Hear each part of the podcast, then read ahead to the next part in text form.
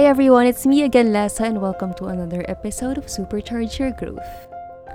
For today's episode, we will talk about climbing the corporate ladder. However, I admit that I'm not so good at it, so I invited a classmate from the graduate school to share with us tips on how to go about it. So, yeah, I'll give AC the benefit of introducing himself. So, without further ado, here's AC Sabino.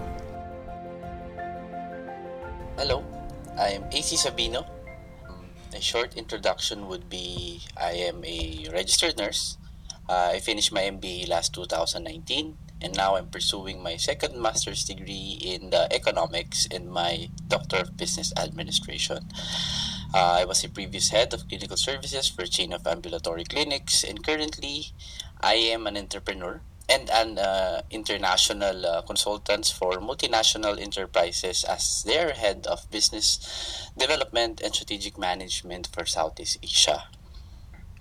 I must admit, as I never really thought of myself climbing it, actually felt that I was climbing it without any ladder. Uh, and it's up to me to make my own one.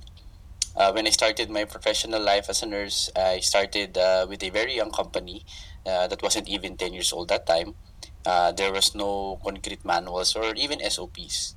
So basically, it's just status quo. So I I had to create one, or at least I felt I needed one to to to do my job, at least do it properly.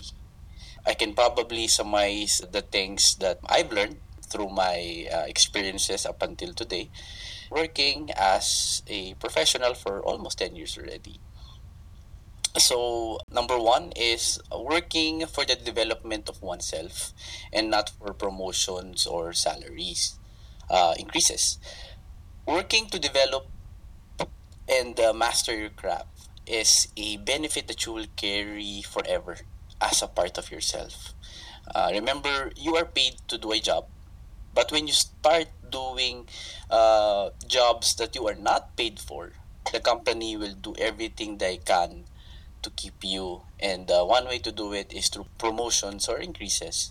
So, in a way, what I'm saying basically is you do not have to to prove yourself. What you need to do is develop yourself. Once you do that, the company will eventually realize that without you even noticing it. Secondly, we must understand that chaos and peace work hand in hand. And uh, so do our problems and solutions as managers. Appreciate your victories and be grateful for your problems. It gives you more room to grow. Hurdles are there to teach you and a reminder to stop and rest from time to time. Thirdly, a multiverse of pros. Appreciate every actions you do as a professional. A simple clerical work doesn't end with you filing up the necessary details in a piece of paper to finish the task. Know that all your effort is a part of an excellent service that benefits your organization, co-workers, suppliers, clients, and mostly yourself. Finding fulfillment in climbing anything in life requires you requires you to look forward to all the goodness and beauty you see during and after the climb. Aspire to see tremendous and many good things in what most people see as small tasks with no significant impact. And lastly, being on top is lonely. But for those who don't share their success, help people succeed and attain more tremendous success than you will ever uh, imagine. It will not only create value today, but for the future. We must change the mindset that success can only be attained uh, by oneself or alone. You can actually attain it together. And imagine a world or organization wherein there's so many leaders trying to create change and disruption for the greater good. Uh, and uh, that would eventually change. Uh, being on top is lonely. So, yes, so that's my point. Thank you.